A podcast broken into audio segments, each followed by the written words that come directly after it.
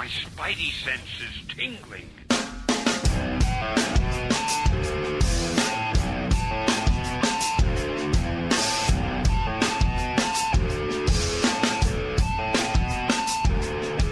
Hello. That, of course, is the voice of the digital evangelist. You've heard him on the Comixologist podcast. And you know him as at Slim on the Twitter.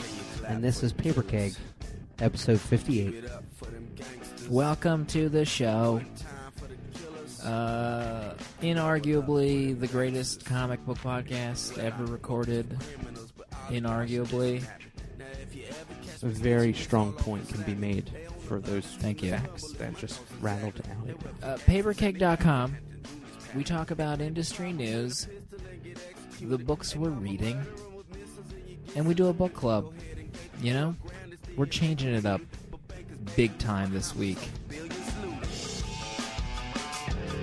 Can you clap? Archie marries Veronica. How can we have this theme song And Betty. and talk about an Archie book? Uh, and also Archie marries Betty. You know? People are emailing us in. They're like, change it up, guys. Change it up. Well, something different. Don't let Mark Farrington hold you hostage and only let you do superhero books. That's right. is what they say. That's a real phone call. we get a lot of that. Hey man, you know it sucks that you can't ever do a book that isn't set in Manhattan and start somebody at tights because Mark will just s all over that book. Are they your real feelings, Jonesy? I mean, think that- Jonesy No, that is- was a call. That was a writer. That was a letter. Oh, okay. Someone Uh, other than me. So, so before everyone tunes out, you know, thanks for coming back, previous listeners. Thanks for being here today. Uh, new listeners, welcome to the show. Welcome. Thank you for listening. Uh, let's introduce who these gaggle of voices you just heard. You know, uh, let's start with um, hacker extraordinaire. Right now, he is a TV star. One time, he told us that he was going to be on Tosh.0 one time, and it hasn't happened yet. But we're holding out hope. He's a published writer Rations Magazine PDF downloadable for free. He's in it. He's got creds. I just had a vision of where she we should superimpose Mark like standing in front of a mirror and like pulling the Mark Wahlberg and like carving Tosh into his chest with ink pen. I like it. Uh, Mark Farrington, uh, former DC historian, now black eye on the whole industry. Welcome to the show again. Thank you kindly. I got all the time that I need to kill. What's the time? It's time to get ill. Oh boy. Here we go. Rest in peace, MCA. Uh, to his left, as we run out of intro music again. Already. Uh, Jonesy loves beer. He has affection for the good stuff in life cigars, pregnant women. Uh, Uh, writing. FYI, I, n- I don't have a fetish. My wife is just pregnant. That's what he says. You know, who can say? Maybe his fetish is lying too. Uh, uh, welcome to the show. Thank you. Thank you for having me. I do enjoy the stogies, Mm-hmm. and you know, life ain't nothing but hoes and tricks. That's inappropriate. Oh, my god! we just Come on, this come on, episode now can't be played in our show sponsors uh, shop, the comic book shop in Delaware. The Archie Listen. episode. It's uh, the Archie episode is now explicit. uh, to his left, our final host, and possibly the most beloved that can be uh, that cannot be argued. It just cannot. cannot. Uh, people love the boring one in all the podcasts. That's that's actually scientific fact. they do. The podcast bad boy, he's been called. His Twitter account is something that is referenced in most schools as how to excel in social media. Dale underscore A on the Twitter. Thank you for being here with us. Uh, thank you for following me on Twitter, dear listener. I appreciate your love. I love your Twitter. I love it just to pieces. Thank you. I try. You're great. I'm You're great. It's getting awkward. Let's Slim's great. let's keep it rolling. Uh, we do a news segment to start the show off. We've uh, we've got a great man in charge of the news. His name's Dale underscore A. He looks high and low for the hottest news topics that we need to discuss in the show. Uh, Hobgoblin Incorporated. You just blew it. Let's move on to the next segment and see what else we Mhm. have. No, okay. Let's talk about whatever you're talking Let's talk about uh, Marvel teasing the next uh, Amazing Spider-Man. My favorite title after Ends of the Earth, Hobgoblin Incorp- Hobgoblin Incorporated. Hmm. Does that mean you know you got hobgoblins set up in every country in every state? You got the black hobgoblin. You know, I mean, The what, woman hobgoblin. yeah. Uh, What could it be? Is there is there a guy financing it? Is the hobgoblin financing the whole thing? That would be Hobgoblin is really amazing. J. Jonah Jameson. The they Demo did it- Goblin. Remember him? Mhm. D- uh, Remember the Goblin. Demo Goblin? Do you remember in uh, when Spider-Man Three came out and the toys uh, Twilight came out, and uh, James Franco character was just listed as New Goblin? Oh, that was so depressing. Yeah, I remember that. and Oh, everyone's man. like, "Why are they calling him New Goblin? That's so dumb. He's just the Goblin. He's the Green Goblin." That's what they said. Frank- In James that Franco. voice, They did in that exact That- voice. that very annoying voice. Old men everywhere shook their canes. Not everything. sorry, I'm sorry. Let's Throwback. not go Rein it back in. to the Throwback. bad voice. Rein Okay. it in. Uh, what happened? Not Is, yet. is Ends of the Earth over now? No, Uh, no, no this is- one more issue. You know, these, uh, Bruh. these are. You know, it's you know, it's months from now, isn't it? Sure. Oh, so we know, we we find out that the Earth, the Earth doesn't end. This is a spoiler. Spoilers. Spoiler I- alert. Little Should have never brought this up. Spider-Man saves the day in Ends of the Earth. That just ruined it for How me. funny would it be though if Hobgo- Hobgoblin Inc. You're right, Dale. That's hard to say. Was just a tongue-in-cheek making fun of Batman Inc. Would your dear friend Dan Slott do such a thing? Nah, he's too nice. Quote the nicest man on Twitter Sometimes sometimes until he trolls your face off into a debate. Makes about you regret something. life in general. Let's just say he's been listed. He's listed. Actually, no, he's been delisted. I think on what? my end. You- Yeah. you delisted him completely. Some people's tweets, you know, they're just not for me. They're just Yeah. not. Sometimes they're not informative. Nothing personal. Yeah. You know, how about that time when you unfollow a creator and they notice and they're like, "Oh, I just so and so just unfollowed me." You know, that's not awkward. when at did all. that happen? Who did that? I don't happened to name you? names. Maybe I'll mention it in the in the fireside. Can you drop a book they write? Uh, save it for the fireside. Might as well just tell him the name at that point. yeah, pretty much. Let's just say Ed Brubaker won't be coming to his uh, Christmas party this year. Bribs, Brubaker. he retweeted me the other day. Get out of here! I swear. You're such a I J. rub it in your face. You are right I now. mainly made fun of him. We can say that for fireside. That's a stupid Yeah. conversation. Uh, do you guys remember when the Hulk was amazing in Avengers? I remember do. it as if it was last week. Marvel is looking to possibly maybe do a little something with this new love for Hulk. Can I guess? They're going to reboot the title with Jason Aaron and Marc Silvestri. Print money with it. Please friend. do. Yes. No. More. You know, movie properties. Oh, okay. All right. Movie Isn't it also going to TV too this fall? Uh, possibly they're trying to do something on ABC with Yeah. it. Um, I don't. I don't know about that, but I mean, they're going to try. But I don't. I don't see them do it. Paul Gitter, Marvel's merch man, as he's to be coined, VP of merch. Is that his official title is? VP of merch, which is how I want to be introduced from now on on Paper Cake. Uh, Consider done. if Hulk's successful turnaround continues, Gitter says Marvel will spin him off to a standalone program next year. They're saying program. That's how like because they have a whole they have a whole plan for these characters, Get and that's the called hell the outta program. There's who? What? What budget do you have that you can do a Hulk show in this day and age with CGI? You're stupid. You know, the Avengers make like seven hundred billion dollars. I'm sure they have some extra money lying around. Doubtful. Doubtful. Uh, yeah, but also look for maybe a new movie in 2015. New Hulk movie. Yeah. Who's gonna play him? I hope Hopefully, Ruffalo. Ruffalo. Anybody know the details of his contract? The one actor who actually enjoyed playing the Hulk in the three Hulk Marvel appearances. Yeah, I've that's heard true. the rumors anywhere between four or six picture deal.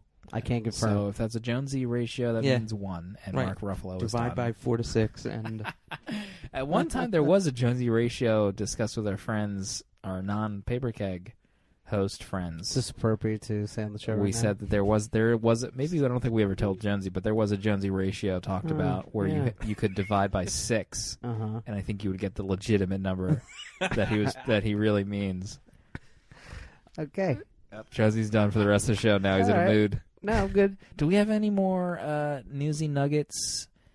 Um, VP Yeah. merch. I'm going to bring this uh, segment down just a tad Okay. and bring some possibly sad news to some very big fans of Jeff Lemire's Sweet Tooth. Oh no. It has a final issue date on it, Yes. issue 40, I'm excited about this. I'm You're very, excited? I'm very happy. Because you don't want it to I don't want turn into crap. uh, the flame that is Sweet Tooth to burn out. I see your point there. you I know? definitely see your point. I mean, Sweet Tooth is something that uh, is much loved, It's beloved. and you would rather have it be loved and 40 issues than then um, what's the word I'm loved looking at for? first, but then not loved. Maybe uh, is bemused. bemused. That's a word, right? Bemused at 60 issues. We can maybe see if Jonesy can run it through his Nordic tongue and uh, No, no, no. I What are you? Are you I was I was going to see to say the Batman voice line of Oh, uh, God. You either die a hero, or live long enough to see yourself become the villain, but I couldn't bring myself to Thank do you. Nobody kills a joke quite like Jonesy loves beer. it. Yeah, I am the joke killer. Jonesy kicks dead horses. Now I can assume it's Jeff Lemire at Sweet Tooth, so he's ending this on his own accord. This isn't a sales thing, right? that is wow. true. That I is mean, true. Who, kn- who knows though? Really, Well, that that could be yeah. I we don't know that. We don't have the numbers in front of us over the wire. That's what he's saying, but he could be you know covering something, some, Sure. some crazy story. Some cockamamie scheme. You know, I'm, I'm all for it though. Originally, it was supposed to end at 28 issues, and currently, the current arc, meh. I'm gonna put it out there. I love Sweet Tooth, but the last five or six issues, you know, Never picked it up I can tell you why.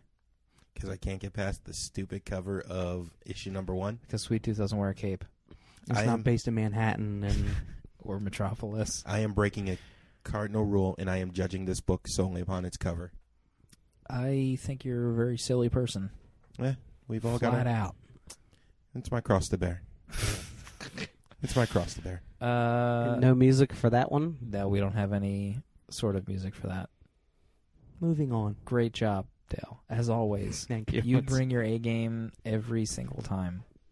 Thank Get a room. Paper Keg 58.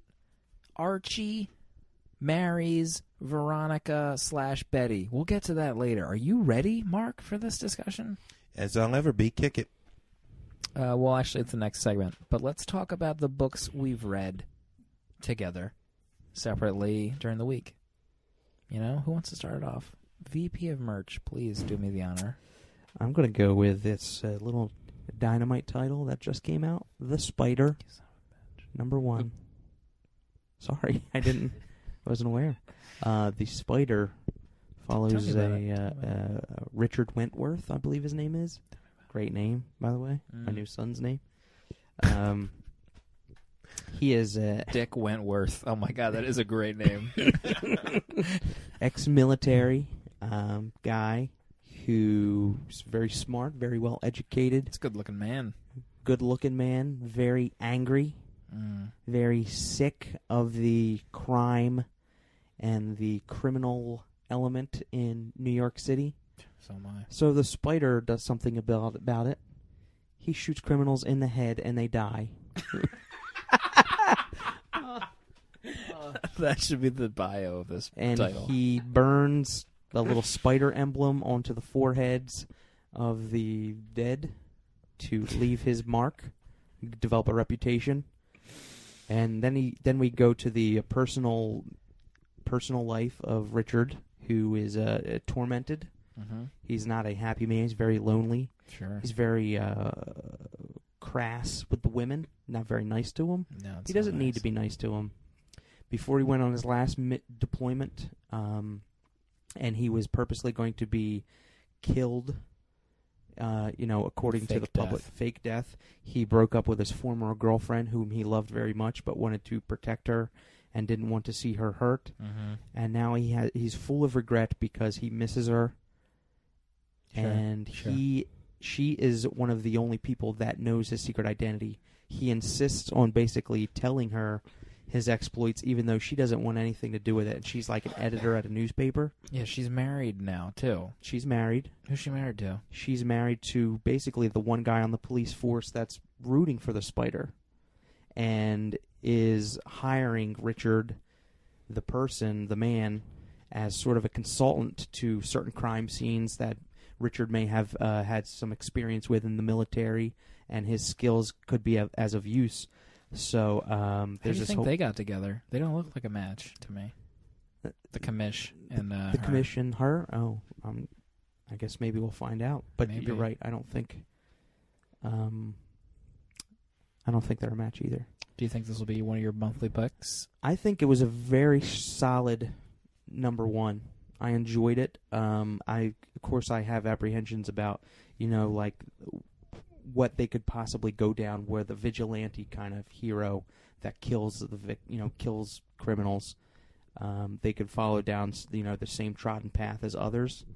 I'm really interested in like the masochistic kind of um, husband, his former girlfriend relationship. Mm-hmm. Um, he tell insists on telling her everything, but uh, and she's like, "Oh, well, Stanley's right upstairs. You want to go tell him?" And he's just like, "Oh no, I'm not gonna tell him." Yeah, Uh, I I enjoyed that relationship of it. it feels like the um, because it's kind of a played out topic. I think the storylines will really be the selling point because the the cliffhanger ending was pretty interesting. Yeah, yeah. With the uh, I thought that was gonna keep me trying to read.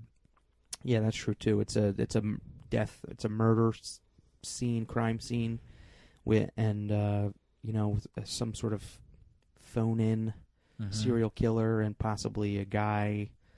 Some some experimenting with humans. Sure, stuff like experimental gas. Mark, do you remember that? Does that ring a bell? Something Kinda, you sorta. something you laughed at in a previous episode. Well, very cool, very pulpy. Um, zeppelins in the air at some point. You gotta you gotta love zeppelins in the air. I don't care what, what it is, what the story is. I'll Oh, I didn't it. see the Zeppelins. yeah, zeppelins. In We're the air. running out of time. We need to move on to uh Jonesy loves beer. He's still with us. He's looks to be possibly still in a bad mood from earlier. You can tell just by looking. I can. Venom, seventeen. I'm still on the Venom train He never got off. since its issue. I guess at this point came out three weeks ago. I don't feel bad spoiling. So we start off.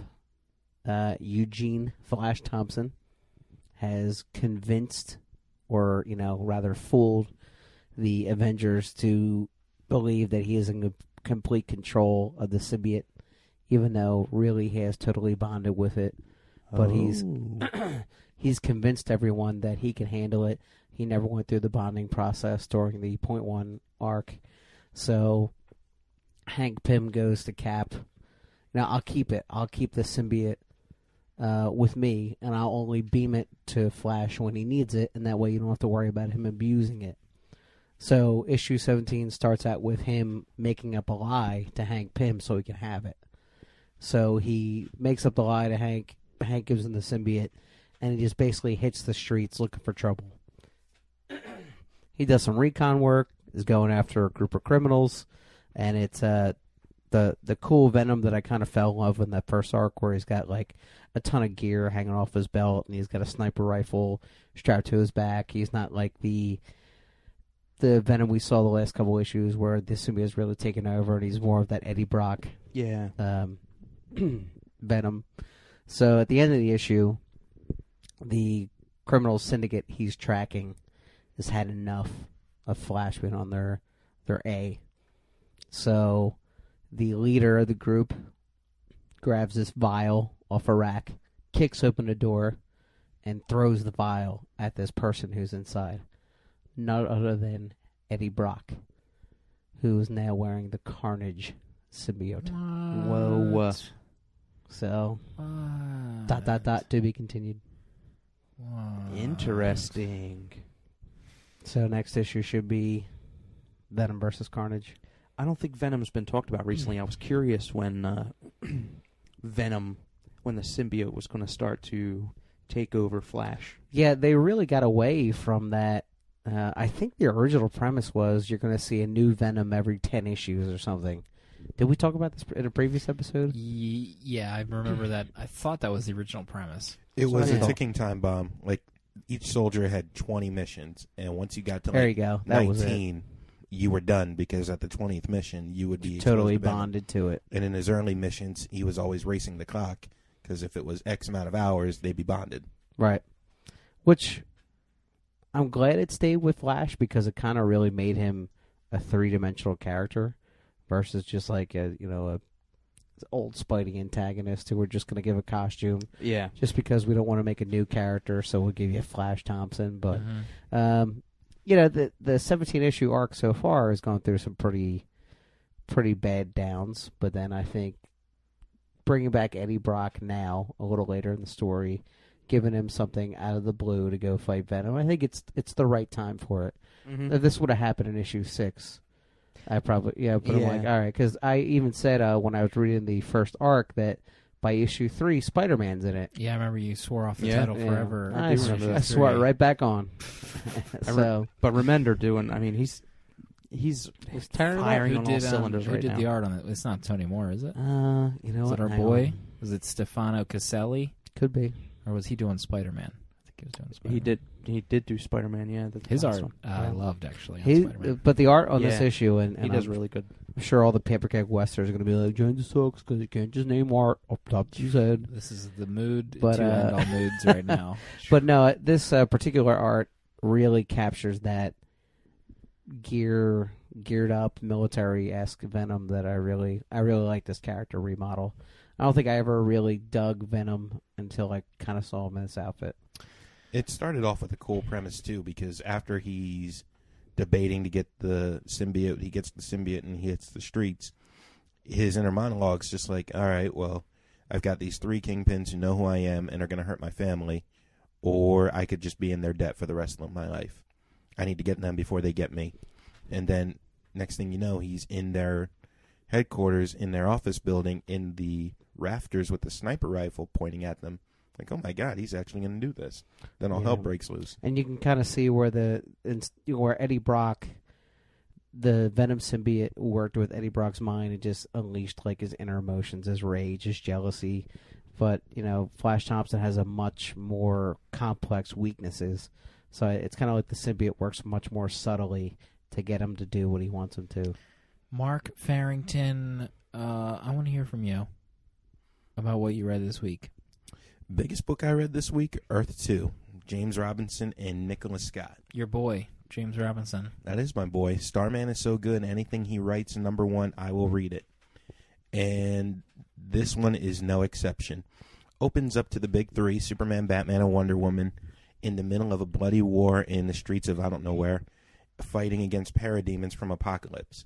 Through flashbacks, you learn that their war has been ravaged for years. Many people died. Countries have been wiped to ash. And they are just not getting a foothold.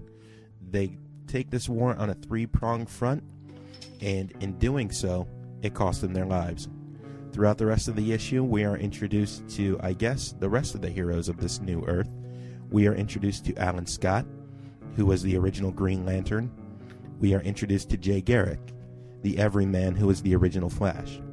They are both younger, they are both handsomer, and none of them are heroes. We're also introduced to Al Pratt and Helena Bertinelli, Huntress, aka Robin in this reality, and hmm. Supergirl, aka Power Girl in this reality. They go through a portal, they get lost, and that spins off to World's Finest. And then here, we're watching the rest of the world mourn the death of the heroes. Issue ends with the Greek god Mercury coming down right in front of Jay Garrick, telling him that he's needed to be continued. I enjoyed it. I did too. I did not expect the three main characters to be murdered. I can't think of any DC book where the big three were killed in an opening issue, Mhm. and that's it. And I, what's this? What's the title going to be Earth from now 2. on? I don't understand. Like, is there going to be a main character of the Earth Two book, or is it going to change? The first few issues, from what I understand, are going to reintroduce the heroes we've come to know as the Justice Society one at a time. So we'll see the Flash's origin, we'll see Alan Scott's origin, we'll see Al Pratt's origin as the Atom. Mr. Terrific from New Earth, the DC we follow, is going over there. And I'm told Jay Garrick is going to be the everyman that we're used to dealing with. I was kind of bummed that it followed the same tried and true trope, Triple T, of uh, like a cliffhanger ending with a character reveal, like a like a whoa, you know. You're like, disappointed by that? Yeah, like I, I think we, I read, the, I think Ty Templeton did a cartoon on it, and then now every time I see it, I notice it. Like it happened, I think every issue of Justice League, Yeah, New. Fifty Two, where like a new character was introduced in the last panel, and uh, I. I guess you yearn for that Warren Ellis type uh, one-off issue, you know? but it'll make it more special when we get it. And under this book, James Robinson is going to try to take do right by the Justice Society. He did it before with Geoff Johns, I know, and he did it well. But the JSA has gotten the short end of the stick for years. Good. People forget they're the original superhero team. We had a big sale. People forget. Yeah, Did you see the sale on the JSA books? I picked up most of them. Nicely Loved it. done. Yeah, he can check. He's got the power. I I know. Uh, cannot comment on that. We are running out of time. Is what I'm saying. Yeah. Oh, uh, before that, Nicola Scott did a few issues of Superman. She did the finishes on uh, Perez's Superman. That's right. um, I- either she did the breakdowns and then Jose Moreno did the finishes, but it, her art, like I like her art. I was kind of bummed that she didn't do all of the Superman issue, what the one she did. This combination, writing and art, I'll stick around for the long haul. I'll give it a shot. And uh, you know, it's odd that like she's doing the Earth Two title. Remember back in the day when the New Fifty Two started, and like there was no women creators. Yep. And here you go. That buzz Yeah. died down kind of quick. die down, ladies. Uh, Exo Man o' War. Ooh. Valiant is back in the game. Um, X-O Manowar. You ever read that, Dale underscore A? Never read it. Always. You always saw the to. you always saw the covers in the fifty cent bins. You Yeah, know, next to Magus, whatever Magnus. Do you remember that book? Magus. No. Was that it? The guy who think wore so. like a unitard, like he was a pro wrestler in white boots. Yeah, wasn't it like kind of purplish? I don't remember. Um, X-O Manowar. What's it about? Besides a guy in a tet- in a Metroid suit. Tell me. Um, I'm about to tell you right now. Year 400 BC. Or is it AC? BC? I don't remember. It's the olden times. Long Romans. time ago. Um, Jonesy just rolled his eyes over there. like, why aren't I describing this book to everyone right now?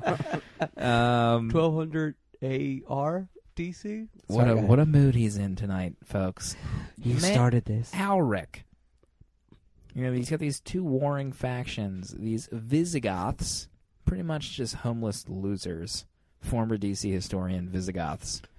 Uh, versus the Romans. They're a warring faction. Uh, and this Alric character, he's a he's hot headed. You know? Does as he pleases. He's like See, Visigoth or Roman? Visigoth. He's like, let's go to war with these bros, enact revenge, father. He's the father's running the team, and they he like pulls a retreat, but Alric is like, "F this, let's go." Um, problem is, he gets his own, da- his, or no, his uncle leads the the squadron. Gets his father killed because he's a dummy and he, he makes these foolhardy decisions.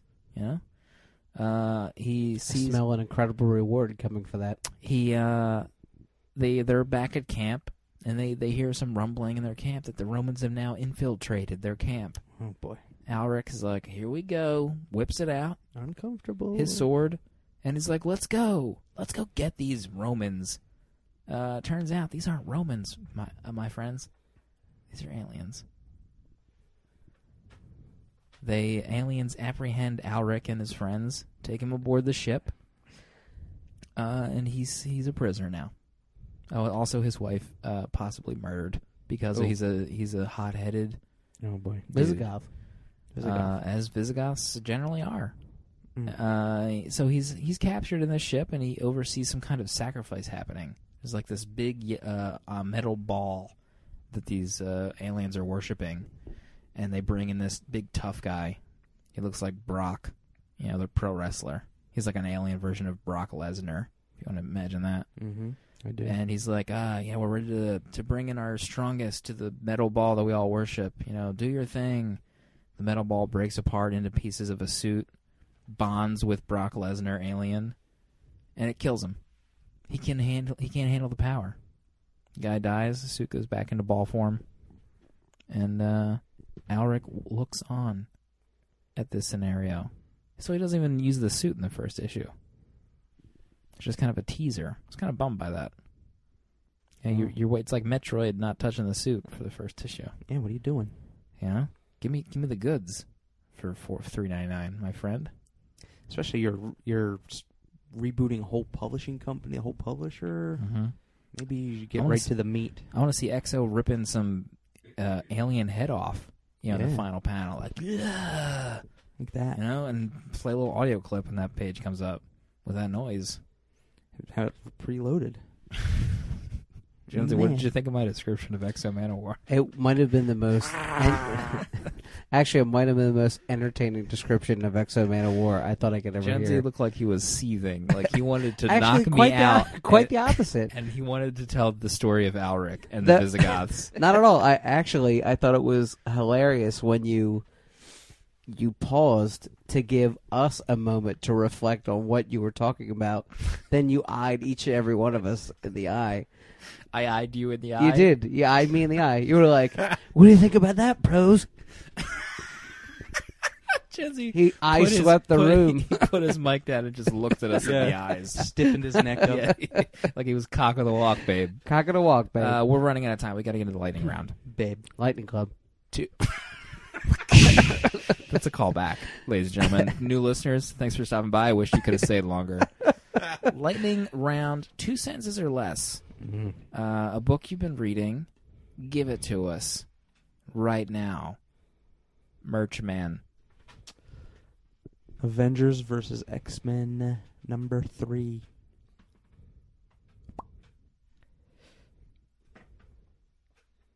Looks like Scott has somebody on the inside. I hope you know what you're doing, Captain America. Amazing Spider-Man I have a rebuttal for him. 685. Looks like everybody's finally showing their true colors. Can Peter Parker just get a break? Mm. Hide in the eyes? That's the third sentence. Oh, there was a colon in there. Ultimate Spider-Man number 10. It's killing time until Spider-Man. Wish Bendis would keep it moving. You hate Bendis, and that's a fact. Save it. for the Say, rebuttal. say it, Riddle. Rocketeer Adventures 2. Hell yeah. Right there. If you're looking to relive your youth as a Rocketeer fan, you should be picking up Rocketeer Adventures 2. Archie marries Veronica slash Betty. Archie number 600. How did we get to this point, my friends? How? What brought us here? Who suggested this in the email chain? It was a throwaway line. You just wanted to see what would happen when you suggested it? Go back to the archives. What's the last book I recommended? It's been a while. That's a good question. I don't even remember what you've recommended. Starman I- was the last one. Okay. I have a policy. I don't recommend books anymore. No, great policy. it came up in the archives, and I think it was a throwaway line from Dale, actually. And we all just kind of looked at, well, I looked at my phone and said, why the hell not? I've never read I an Archie agree. book. I absolutely agree. Who wants to stroke their own ego and give a description of this book? As Slim's the eyes. tension in this room is coating my wood paneling. Uh, so Just try to catch some with my face, and I. so Archie, Archie, on the eve of his graduation from high school, takes a stroll down memory lane and gets transported into two alternate futures where he's just graduated college. In one of these futures, he marries Veronica, and they have a very upper crust, affluent lifestyle. They uh, get married, have twins. He works hard every day, neglects his wife and family, and has a very, you know, baby boomer American life. And the second stroll down the memory lane, he marries Betty, and he struggles. He doesn't get that great job. He interviews for it, and he gets, you know, s canned. He go they uh they end up not making it in the big city, move back to Riverdale, and they leave a very small town American life, have twins. Though this time the twins of course look like Betty instead of Veronica, and they uh they have a simple small town life. And uh in the epilogue to this uh, very cute story, uh, Archie's still high on his his dual fantasies, invites both girls to a date on the same night. Yuck yuck yuck yuck yuck. And uh, that that's that's that's it. That's that, that's all the the story told us. Since you just brought up the epilogue, I just want to say one thing. So, throughout the six or seven issues, he goes through several years of a life with both girls. And then in the epilogue, he has the memories of going through these years of being with either girl. How depressing is that? That's like the uh, House of M Spider Man. Remember, Oh, he wakes up Yeah. and he's married. He realized that he's no longer married to Gwen Stacy, and now he has to live with the fact that he's lived an entire life with Gwen Stacy, and Oh. it, it was all not for naught. Or when Psylocke manufactures that entire life with uh, Archangel just so he has some peace before he dies. Didn't get to that issue yet. Oh, Ooh, spoilers! I was going to say it's like The Family Man, where Nicolas Cage wakes up and he's no longer with Téa Leoni. yeah, to- that was actually what I was trying to say when I talked about Psylocke. Thank you. uh, but that the epilogue was like a total downer. Like I thought, you know, like I didn't realize that he would have the the memories of a, of like a continued life with both girls, and that was just something that stuck with me. That's got to be just for the younger age group. I think, like maybe some somehow they needed to I mean, they, yeah, they don't talk. explain. Yeah, they don't talk about that he has these memories and that he's like torn between them. That's really just how I view it as a comic Ye- reader for so yeah, many years. yeah, exactly. It's more like in your face. Oh, I, oh, I thought I had these memories. Let's, you know, yeah. It, it's definitely hard being a superhero comic reader than reading this because, like, I jotted down a couple notes. Like in the first, I think it's issue six hundred one where he actually goes and proposes to Veronica. It's a huge splash page where he kneels down, proposes, and in the in inside the building he's proposing, Betty's there, sees it, and like breaks out in tears. And I literally was like, what am I what am I reading? Because I've never read an Archie comic before, so I didn't know if it was all tongue in cheek, where it's a comic but it's really for adults, and you know, wink, wink, nudge, nudge. So then, like the next panel, Betty jumps through the door and goes running across a Manhattan street, and I'm like, this bee is going to get tagged by a car. What kind of story am I reading? And but then you realize a couple issues later, it really is kind of a for kids, all ages book Mm-hmm. but coming at it as somebody who just read, you know, Venom 17. I Right. Ultimate's Peter Parker dying. You know, Yeah, really. I, it's just, uh, but I, I mean, I liked it. I would never, and I'm not saying this is any detriment. I don't think I would ever pick up another Archie book just for S's and G's. But I did like that I got the experience. I like to see. I uh, I like the fact that I got to see what the whole world is about. I like the fact that if someone says, "Oh, well, you're you're not a true comic book reader because you never read Archie," be like, "Yeah, I tried it, bro. I read Veronica Betty special." Uh, and uh, I, I like that it was real lighthearted. Some things I didn't get, which I guess is uh, looking back on it is a, a very Archie thing. Is for some random reasons, word balloons were in different colors.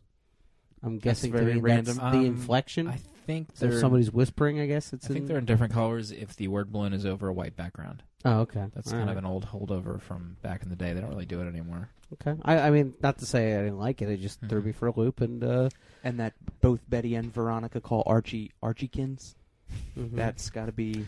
uh, I couldn't figure out, and uh, maybe it's because I'm dumb, but when he keep he keeps talking about Ron, I'm Ron. not in the Archie universe, so I'm like, who the H is Ron? I never, and it's Veronica calling her Oh, Ron. Ronnie. Yeah. Yeah, Ronnie. not Ron. So, oh, sorry, Ronnie. Ron. Whatever. You know, whatever. So, Oh boy, Uh, cantankerous. you know what else is weird? curmudgeonly. Yes. It's to me like you. I've never read an Archie comic either, and Archie has been around since before us. It'll be around long after we die.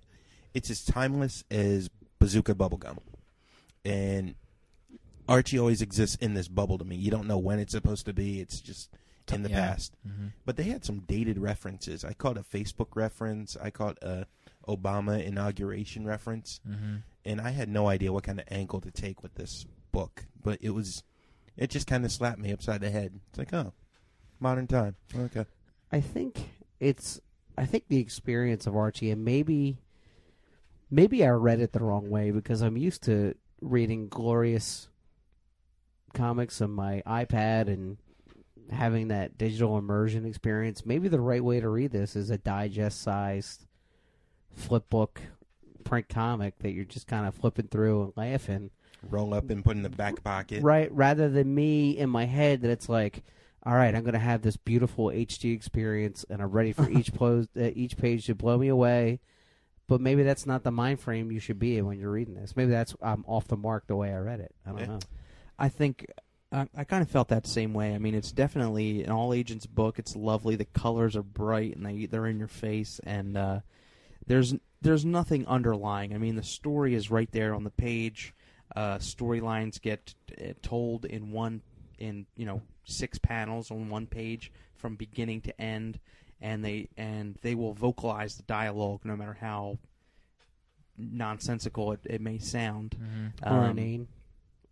Yeah, Yeah. like uh, you just think they're just thinking aloud somehow, and they're t- in conversation. They tell somebody else what happened to you know when they proposed, or or you know they pops chocolate, chocolate milkshake. I, I don't know what's going on. Um, but I was talking to Jonesy, and I was I, I really like. I wanted to say I didn't like the book because I just it's not my style book, Mhm. but I- mean I I want to take that a little further and say it's just it it's an all ages book, but I don't know it's it's an all all ages book that doesn't appeal to you. yeah I I've Right. read recently. I read uh, some of the Kevin Keller stuff before we did Archie. So I've this year I started reading Archie, and it's uh, ne- the Kevin Keller stuff is almost like a an, is like a weird nudge nudge elbow to adults where it's it's it work. I think it works for it's like a Pixar. Like it works for adults and it works for kids too.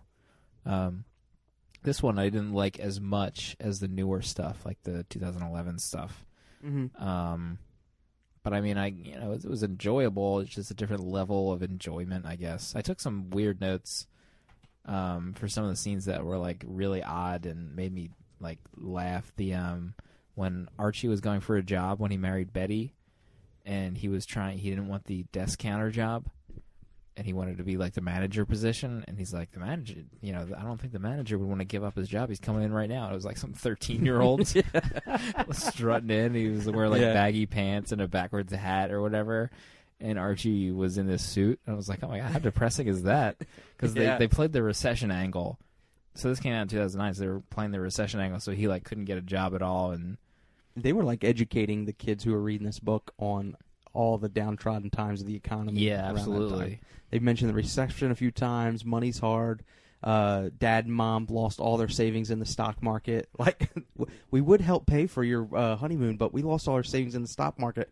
Don't, but don't stop loving each other. Like it was, you know, life sucks and then you die. Oh well. And Yeah. then they talk, you know, they talk about the having a, a job that takes up your time. Like when he was with Veronica, like he was working crazy hours and came home tired. And yeah. if anything, this just sets kids up for what to expect in life. Yeah. But, but like on the ninth panel of every page, it's like, oh, but that's okay.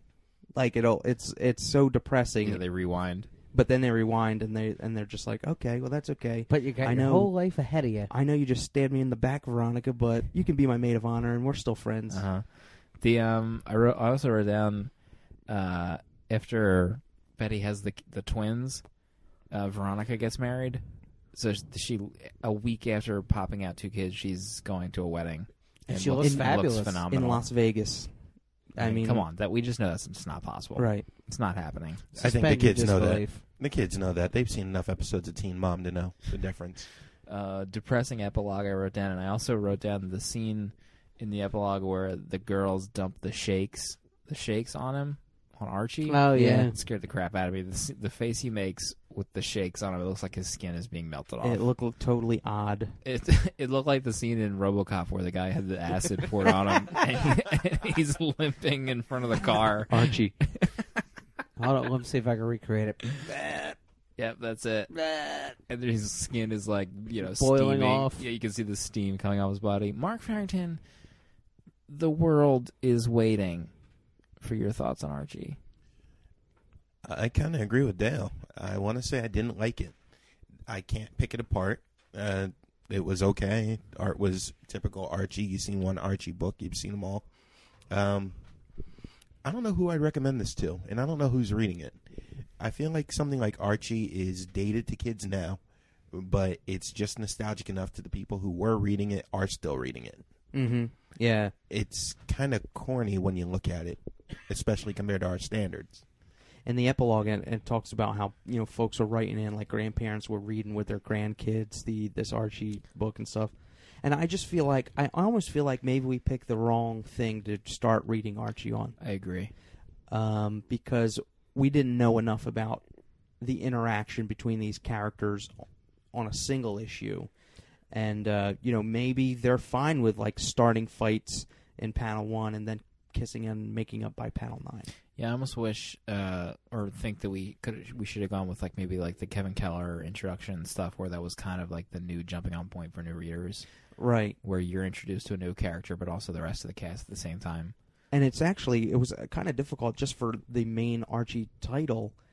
I tried doing some research and it's just kind of difficult to find a jumping on point because Didn't you hit up their Twitter? I hit up well, I hit up their Twitter once. I'm like, what what can you recommend? And they're like, you can buy this Archie collect collection. It's a hundred issues for ten dollars. And I'm just like, can you just pick? Can you just tell me like five issues to start with? Uh, so they weren't really cooperative. And then I tweeted them a second time, and they never tweeted me back. Oof. I heard That's from customer service fail. Yeah, I heard from my LCS some of the patrons there when I told them I'm reading an Archie book for the show. They mentioned that a lot of people were actually angry that this story arc was multi issues because apparently that's something the Archie world never did. So so maybe that's so maybe that's so difficult because we're so used to going after arcs, story arcs, exactly. and uh, you know this is old school comics where there's no multi-issue runs. Right. And uh, so maybe we'll we'll come back and visit this in another fifty episodes or so would- and read a couple single issues. I would really like to do this again because I kind of feel like I cheated it.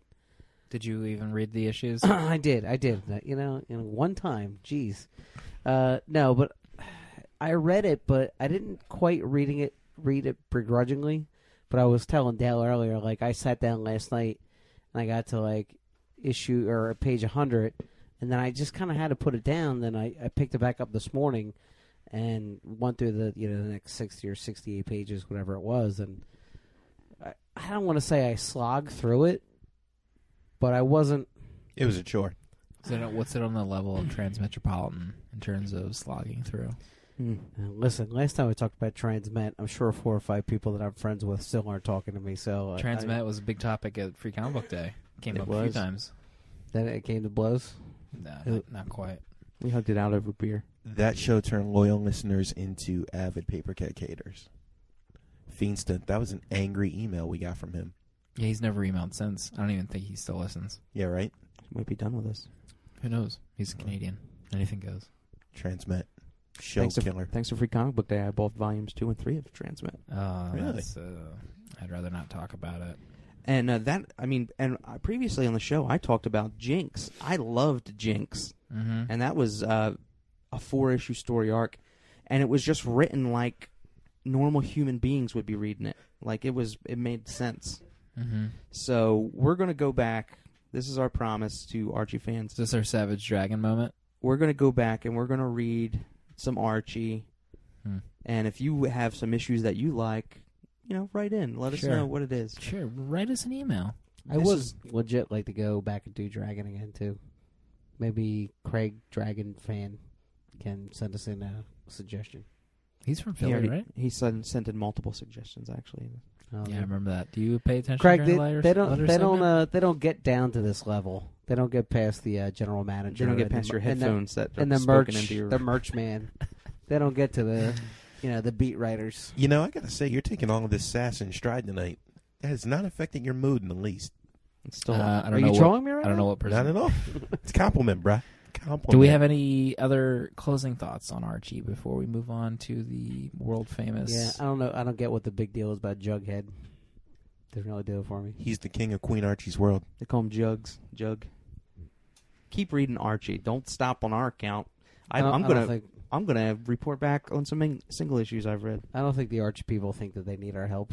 That's true. ruining it. You just ruined it for me. We got your letters. I'm gonna open 'em up. Farrington's gonna read 'em to you. Letters at paperkeg.com. Write us a letter. If, If you, you were, want. if you're a free comic book day and you're listening because of that, please let us know. We would love to hear from you. We met some great people. Awesome people. Uh, Dale and I representing Paperkeg Podcast. Well done, boys. Well done. This one's from Anthony Thanks. Thank you. saying, "Hey, Paper Keg, with Valiant making an exclusive deal with Comixology, do you think that it will make a big return for them? I love their books growing up. You guys should check the new stuff out. By the way, you guys should also do Sandman for episode 100, or maybe do an episode where no comics are superhero comics. Mm. That's a heck of a challenge. Does sound like a challenge. Do you think you'd be able to do it, Mark? I'd be down for that, actually. His head's exploding. You heard it here first. Um, Valiant signing an exclusive deal with Comixology. I don't think that's. Uh, I mean, what? I don't want to sound down, but what other comics apps are there digitally? I mean, let's get real. Comixology or bust. Let's get down to brass tacks. And uh, Joe love that John Q. there. Public would tell you the same thing. John Q. Valiant has one of those cult followings, like even amongst our little world of comicdom, it's a cult amongst the cult. So I'm curious as to what it'll do. Yeah, Valiant Comics. I I listened to the interview that the Surrogates guy did about uh, X-O Manowar number one. I was really quite interested in picking up the first issue, but for me, it was the price point. I just I don't want to buy three ninety nine books, and maybe if that book drops down in price in a couple weeks, I'll come back to it. But I I'm mean, not. I'm not going to buy it. Yeah. No. Uh, did you not hear my description of this comic book? I- I heard- and how great was my description? I would rather just listen to you call me on the phone and give me that description every week. listen. Three ninety nine comic books are very unattractive. We all know that, myself included. I've written extensively on it. Don't search do for it, though. please. You gotta bite 'cause the I bullet. wrote that before I had this job. Okay, this is all cool out. Everyone relax. Right. But you know, people buy people buy three ninety nine comics. It defies logic. The one percent, maybe. You know, people. You know, And me, I buy three ninety nine comics. People- it's just the way it is. people will pay for whatever they think they will pay for. So three ninety nine comics are here to stay. I'm just saying, if you're going to do a launch, wouldn't you try to get in people with a sale? Maybe? Well, we all thought they should have done ninety nine cent DC fifty two. Remember? yeah. Yep. That was going to be a genius We actually move. we we actually thought that was in the cards. We didn't think we're like that's going to happen. Right. It was And a prediction. like we had an inside. They're line. like, there's no way they're going to come out and sell Justice League one for three ninety nine, bro. Um, but yeah, I mean, the people people buy three ninety nine bucks if they're going to sell ninety nine cents.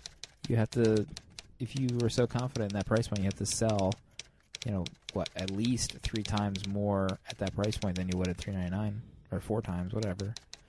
But it's a gamble. I don't know. Do you think it it turns people off that are coming to Valiant for the first time? I mean, beyond me, but I'm a curmudgeon. Maybe the it comes to 99 prices. cent price point turns people off. You know, there's a mysterious value attributed to a comic book. that is at least over one ninety nine. You know, would you check out a ninety nine cent book because it's ninety nine cent, or would do you think it's worth less? You know, No, I, you know what? I, I don't know if I would. I, that's a tough question. I kind of think one ninety nine is the per, is the sweet spot to me, because if it's ninety nine cents, I do have unless it's like a number one issue and I know they're trying to draw me in. Like if a book with issue six was ninety nine cents, I'd be like, all right, maybe I'm getting gypped, and and that's why it's ninety nine cents. But yeah, it, I mean, first issues at a lower price, it hooked me in for a lot of stuff, especially with Comixology one, like first issue free. That's how I got into a lot of series that I didn't previously read. I just think four dollar launch prices, uh, for me, it's it's not. I'm not gonna go pay you four bucks because yeah, you're launching your title. mm-hmm. Um, I got a couple opinions They are Three ninety nine for, I mean, three ninety nine books happen in my life, and they they happen. I just don't think the, I don't know the. As a consumer, I just don't think I was sold as good enough on X-O Manowar. Now I don't know what they could have done differently to get me to buy X-O Manowar, but I just feel like I wasn't hooked enough with marketing to do that. Now I don't know. Maybe it's because I could really give a crap about Valiant Comics or X-O Manowar until I read it. Maybe I and maybe I could give it a chance. Um, I just I know for me it didn't hook me to want to try it. Even if it was two ninety nine, I still wouldn't have Hmm. uh, did it. And now I, th- I my feelings on a ninety nine cent book in any sort of app store on on i in iTunes App Store, ninety nine cents to me is the new free. I mean, ninety nine cents is just so easy to spend that money right. that and, um, it doesn't matter what you're. It doesn't matter what I'm buying. If it's ninety nine cents, I'm buying it. your friend Jonesy Loves Beer, Chip Mosher, brings up the point about Oh. 99 cent books. You know, if everything's 99 cents, you can't do sales. There, there won't be sales. Well, I'm not saying that make every issue 99 Right. cents. I'm just saying that I think first issue you should make an effort to not price people out of it. Mm-hmm. Interesting. Mark Farrington, do we have any other letters? Was that it? That was it this week. What a show. What good show. What a sh- this, does this uh, not go into the Super Win column? Are you kidding me? This is at the top of Super Win column. Wow. I, I find that episodes where I get put in the mood and you rag me on it are very entertaining You to listen to the day after. You know who doesn't like those e- episodes? Who? Fiendsta. Podcast Hitler himself. He'll tear you up. Backseat Podcast Hitler. I guess I think I'm the official Podcast Hitler. Nah, you're the you're the twitler. That sounds like a new Bat villain. the person who trolls Batman on Twitter. Sounds like an, sounds like an amazing villain. I would watch that episode. Uh, we don't have a book picked out for next week. We'll give For her. first time. There in a long goes. It reminds me, I want to bring something up from the uh, fireside. Please do. Please do bring it up. Something that could shatter your mind. We're being scolded. I knew it. Shatter your mind. Who's getting replaced? Tune in next week where we pick an amazing book to rebound from our Archie mess that we've made It's on each other. It's all right. Uh, Didn't Jonesy, go so bad. Jonesy won't be here. I won't. You can have the last word, bro. I just take it. I'm going. Uh, we'll see everybody next week.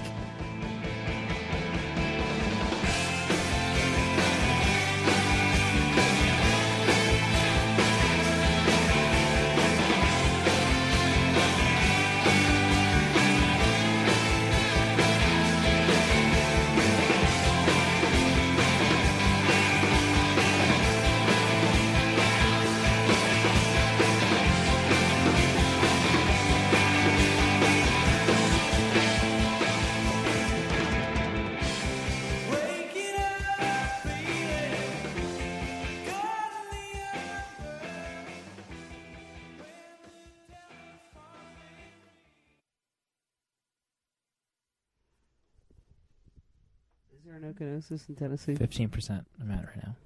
My iPad. Go, go, iPad, go. Uh, I wanted to bring up an idea Okay. that I had. Oh, An idea for the podcast. Me leaving the show. That's always at the top of the list, but I usually go to number two. That's the top of the super win column of ideas for the show. Eat at two, Dale. Um, you know, scheduling the podcast can be very difficult. Yes, Ken. Um, Oh my God, you sold out. We're skyping. I had an idea about a post schedule. You know, the fireside that Dale created has taken on a mind of its own, That's right. right? Yeah. Um, Mhm. So, a podcast that I have come to fall in love with. Um, how did this get made? Yeah. They do a post. They record a show.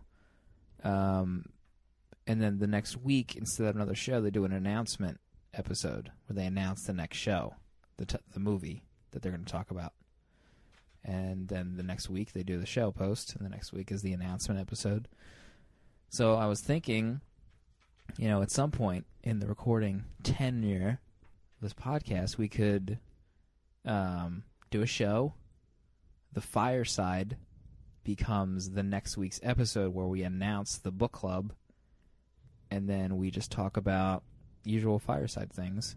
And then the next week is the official show, and the next week after that is the fireside announcement.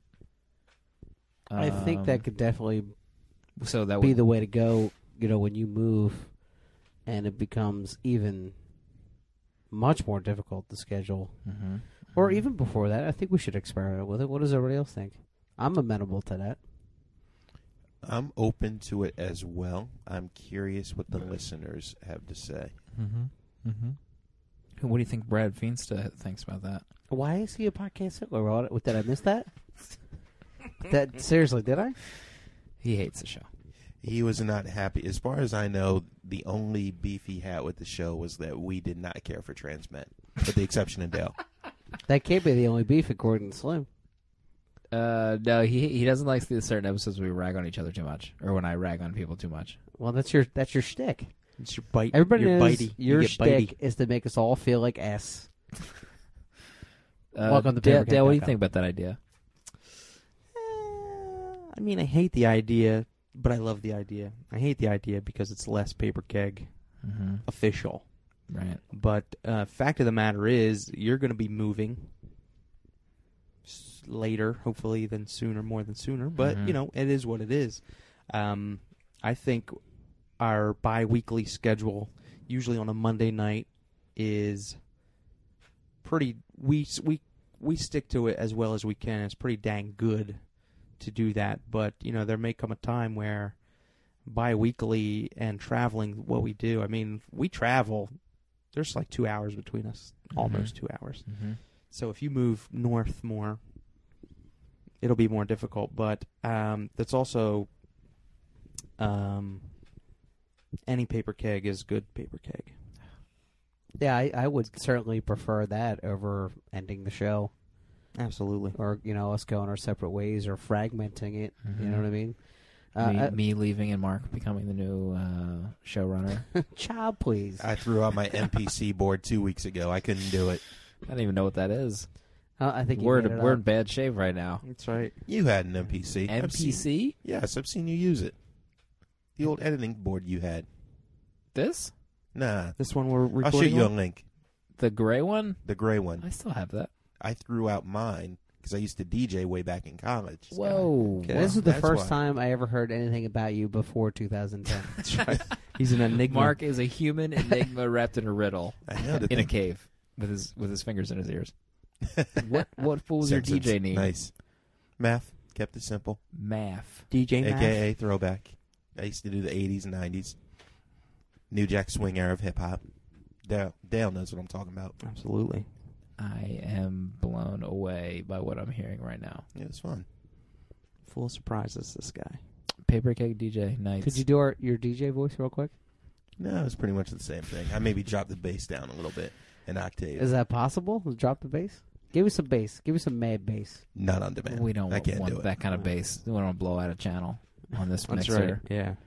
Um, It's So, are we going to try this idea? Are we going to see Well, what let's the talk about- listeners think? we're just gonna throw it out there for now. Let's Yeah. talk about theoretically how would it work. We meet once a month. Mm-hmm. We'd all, we'd all have to pick. We probably all have to submit our roundtable book so we keep it fresh. It would have to be. We'd have to be like two months out set Yeah. for book clubs. Is what it is. and also the way I'm thinking is, you know, if we post official show, fireside chat, official show, fireside chat. If we go every other, you know, by some of the roundtable books we're going to be picking are going to be four to six weeks out potentially. Mm-hmm. So would we think about getting rid of the roundtable and doing it a similar segment?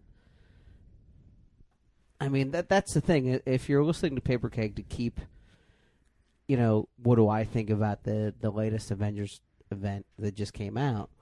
You don't want to hear about it six weeks after the issue dropped. Mm-hmm. Good I point. mean, what do you think about that? I don't know. I don't think that's not the roundtable. Maybe the news will have Well, to be modified. Um. Oh, the roundtable. Yeah, the news segment would probably have to sh- change because More. everything we would say would be like super out of date. We wouldn't. We'd only be able to be up to date on the first episode of the month, or whatever, whenever the newest episode would post. Could be more debatable, conversational kind of Yeah. topics. hmm Like the second, like the third and fourth episodes we record would would really just be, uh, yeah, like a debate topic.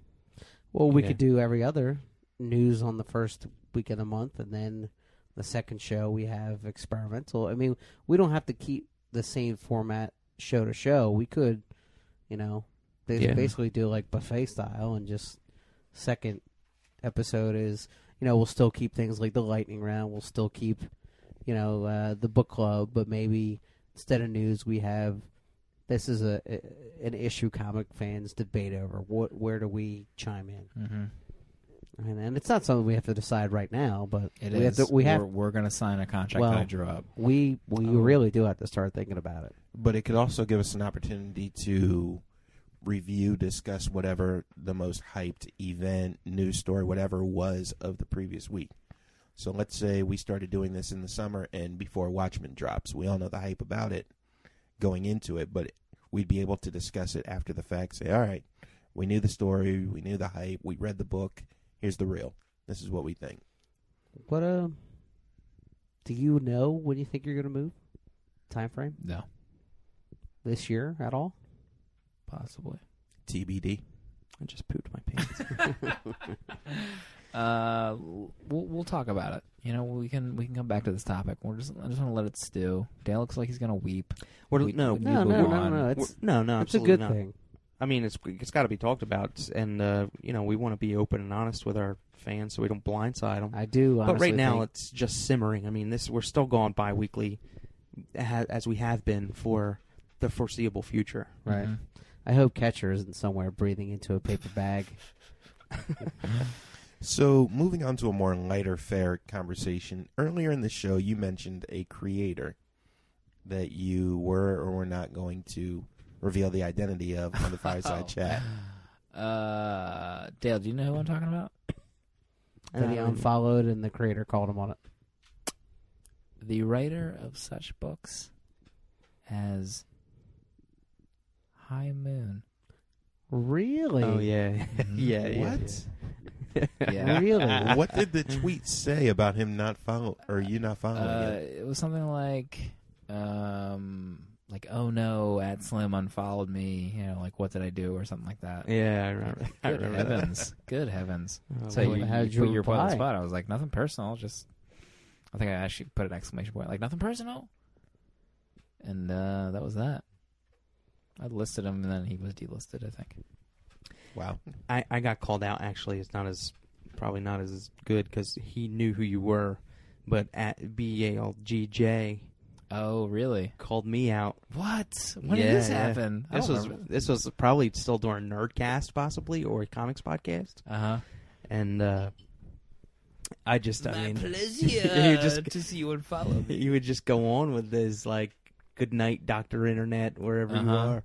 And uh, i unfollowed him. I was like you know what? That's it. I just can't. I, you guy's insane. And uh, he like tweeted me i don't know what happened between us good sir but please understand that you will be missed. And then i was like oh i'm sorry. I fat fingered the unfollow button. Oh no! You went Oh, back on it. I was You like- took him back. it was like he called me out on it. And then i just let it so i followed him again no. And then, I- a, and then a few or- weeks or months later, I think he must have stopped using the "Who Unfollowed Me" service, and uh, Uh-huh. I was able to I sneak away embrace the mute, my friend. I embrace the mute.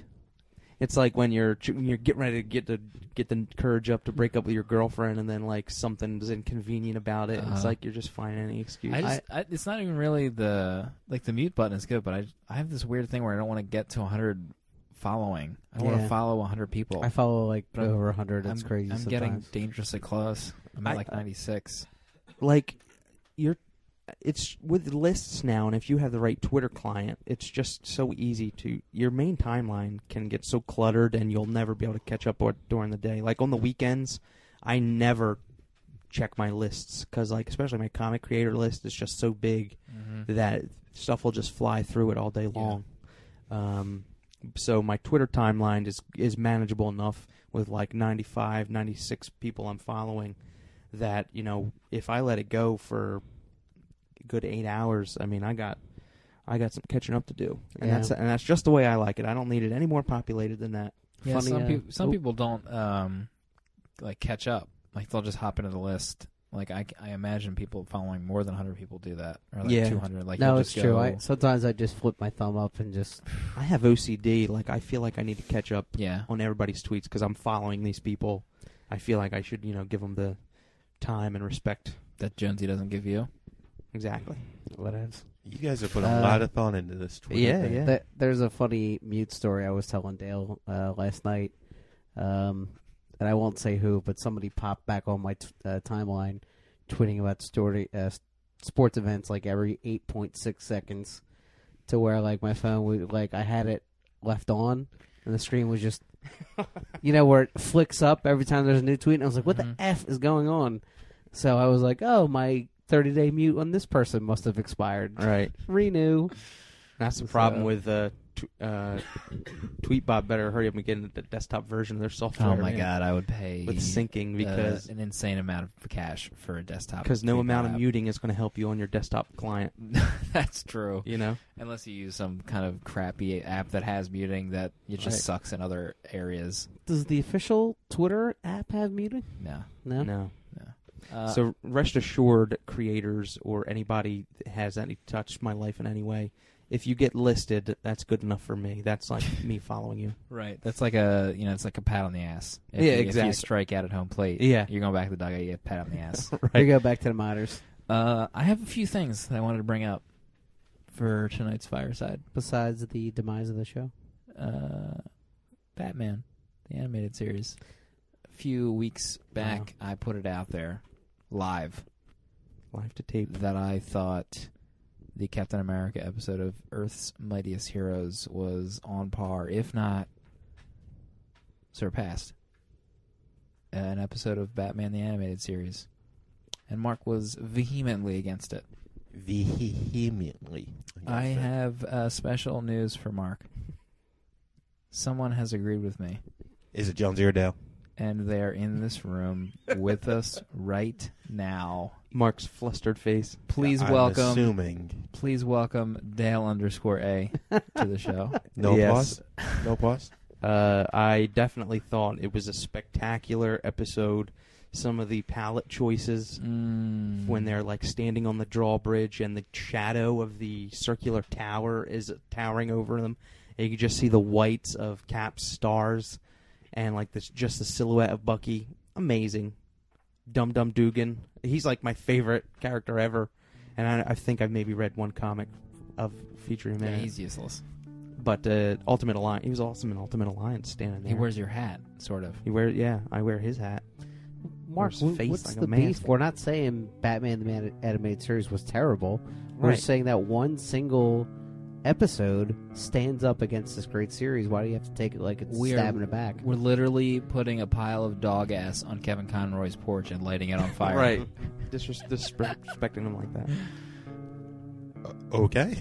I- I haven't seen that episode in a while. So. Oh, what? d- what? I thought you saw that episode. In a while. I haven't seen it since it first aired. Show's over. We're not even doing. I remember not being wowed by it, but I wasn't looking closely, Mm-hmm. And I revere BTAS. They It was have, just they plain do old have Batman. zeppelins in the sky. I mean, Why Yeah, isn't they that do. on uh, Netflix yet? Batman the Animated that's Series? true. Yeah, you're you're None of their tight shows with are. Andrea Romano. You like go Yeah, you golfing know- every Sunday. You know the uh, the uh, musical score creator. None of the DCAU shows are. Batman, Batman Beyond, Superman, Justice League, none of them are on Netflix. Guess it's a distribution deal? Who knows? It's unfortunate, is what it is. It is unfortunate, but uh, you you folks need to see that Captain America episode. I think it's the last episode I watched. I watched the first five episodes of the show so far on Netflix. I had uh, AVX also on my notes. I can't remember why. Um, Did you I t- did say something about Wolf, uh, Captain America. I hope you're making the right choice. And Oh, the- Cyclops the, as an inside um, man. Inside Man. I was so annoyed that uh, what's her face was uh, Rachel Grey. Rachel Grey was turning her back on Wolverine. I was So I was did I. literally angry at a comic book. Why were you guys angry at Angry that? I at thought the it was character. a good point. I mean, it was a good storytelling point, but you just feel for uh, old Wolvie. Yeah, he's trying to do something good over there in uh, Westchester, and uh, he's got And I and I forgot that you know when Hope was introduced that Wolverine was really standoffish the whole time. Like when she came into the team, There was a point, I think Was it was she? in Generation he was yeah. Hope, Oh, or yeah. if it was in the end of the Utopia arc. I don't remember which, but she basically walks up to him and says, You're the only person who hasn't told me how great I am or even made some effort to talk to me. All right, because, yeah. that head, Hope. Because when the time comes and you snap, and we kn- both know you will, I'm going to be the one who takes you out. Yeah, props Nice. to props to people uh, who was in charge of that because that was like that's a long running thread from like years and years ago Right. when Hope was That's was great. introduced. I Well, didn't when know she that. when she came back as like an an, ad, an adult, really not the kid. Yeah, they've been flirting with her being the Phoenix for a couple years now in real time. Mm-hmm. So I'm wondering. It's hard for me to read AVX and not want to scream at Beast and Wolverine, you damn traitors. Yeah, well, though there there's total traitor aspect in AVX, but you you don't you don't read Wolverine X Men. I do. Um, I'm very excited for Wolverine number ten. I haven't picked it up yet. I Have know you- it's out. Have you read the one where he talks about the decision to go help the Avengers? Yes. Okay, that kind of fleshed it out, but if you don't read that, it just makes him look like a total traitor. You know, the only place that Cyclops is getting good characterization is in Uncanny. The first casualty of AVX was his character to me. I don't read Uncanny anymore. It made a good point, and The- I'm mad that I didn't even talk about it on the lightning round. I'm guessing you read it, Dale. Yeah, yeah. The Uncanny has been pretty crappy so far, but the uh, AVX tie-in, really Is good. that the one with Greg Land on art? It is. Yeah. It is. Sorry, Uh, there Yeah, was this. can't do it. It expanded on the Battle of Utopia, and it's the X Men are losing. They're on their heels. He looks to danger and goes initiate Avengers Protocol, and he sends another letter like he did at the beginning of the Uncanny run, and it's basically saying, "We told you that we were here to help. We told you we will not be bullied. We told you to just leave us alone and we'll be fine. And look what you did to us. You have just proved us right." Mm. and it actually legitimizes Cyclops' argument of you guys weren't around for us during all of these events. You barely stick your nose in mutant affairs, and now you're going to tell us what we need to do. You come poking your nose in here, and I think it was in this where he's like, "I tried to talk to you. If you wanted to talk to me, you wouldn't have come with twenty plus Avengers at your back." Mm-hmm. And so this legitimized, in my eyes, Cyclops' whole argument of you come to my house and try to take one of my people who hasn't done anything yet. Like Right. hell. Mm. And I can see. Uh, I can also. You were talking about Beast. I can see Beast's role only because of what he's currently doing, and he's featured in Secret Avengers and that and that AVX tie. Did you read that? I didn't read that issue yet. no. Which one? The one in Secret space? Avengers. Yeah. Amazing issue, and I, I forget the uh, the artist, but very good art. Renato Guedes. But uh, Beast, I mean, you need a scientist type out there, and uh, that that whole issue was great. I mean, it's setting up Captain Marvel kind of stuff, and uh, Thor's great out there. Wait, what? Thor is great. Thor. Thor's is great out in space. Sentence just Really good. Really making any sense to me. How about when Beast breaks it down on Captain Britain? He's like, Yeah. you're one of the most powerful heroes in the world. You ever wonder why we don't call you? Right, because you take charge and you do your own Yeah. thing. Like that was great. And I don't. I tried reading the. Uh, I don't read. I've never read Captain Britain really. I tried reading that Captain Britain and MI13, that highly touted series, but I only got so far in it. So I know I don't really know um, that he had that renegade kind of personality. But Beast laid it out on the line for him. That was great. I'm wondering how AVX ends. guessing Jean Grey comes back Or Thor dies, again. Ragnarok Part Three. like Fear itself. That's how it happens. I'm surprised that uh, I mean Wo- Cap knocked Wolverine out of the, s- the uh, Quinjet there. I'm surprised that happened. I mean, so soon too. What's going on? I going? was surprised. Is that the beginning of A rift. a rift, or is that? Oh man, we'll see. I'm waiting for that. I love Cyclo- this. the- I love the event though. Me too. It's great. I'm waiting for the Cyclops Wolverine come to Jesus moment of, look, I said some things, you said some things, but this is a mutant problem right now. Like you're either an X Men or you're not. I think this will lead into the Bendis uh, reboot of uh, X Men relaunch. Just as long as they leave Wolverine and the X Men alone, they have to. Bigger question: Does this end the schism for good? Jonesy has been quiet. He's been playing words with draw no, something. no, not for, at all. Uh, draw something. Draw words. During with the whole friends. episode. That that explains my bad mood. No, um, I, I love you, Jonesy. I don't know. I- It's hard to picture where I think it's going to play out. Um, but I definitely think it's going to be something like how the Avengers, after Avengers disassembled, you didn't see the Avengers that we know them as the lineup for what almost ten years. Am I right? Eight years, yeah, you're right. So I think what what we're gonna have here after Schism and uh, AVX is almost the same thing. You're gonna have the X Men be so totally different, and the the friends and relationships so totally broken that it's gonna be take uh, you know eight years for them to get back together as well. And that's that's really what they what they need by telling events like this is that you have, you know, everybody for them the Avengers are the team we just saw on the big screen. But you it stagnates when you have the same cast. So tell a story where they break up and don't bring them back together right away. And I think that's they're they're just running their their roulette. Okay, now we'll work on the Avengers. Avengers is kind of done. So let's get the X Men out there, and then that's not a bad way to run your universe uh, to avoid a, a stagnant pool of teams. Can I can I throw this out there Sure. right now? X Men, big time. Right, brand new day. Huh? Ro- Huh? rotating uh, creative team three times a month. Yeah. If they did that, I mean, they Enough con- said. consolidate every Get rid of all, all the, the other X titles. Get rid of adjectiveless, which is dog sh- stuff.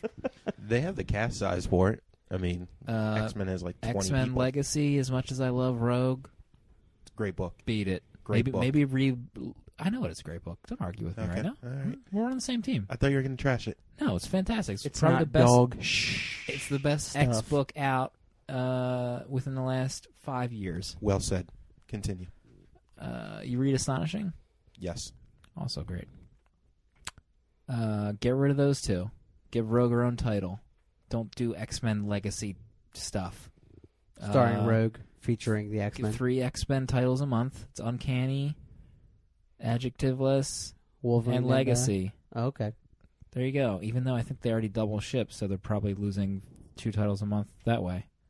They're not gonna do it. Forget They're not. it. Not those. God. They're selling all those Xbox like crazy. No way. Ah! The one thing about AVX I can't wait to see if Marvel editorial is to be believed, they promised us a definitive winner and the loser. And right now, the Avengers have an early lead. Wolverine's gonna win.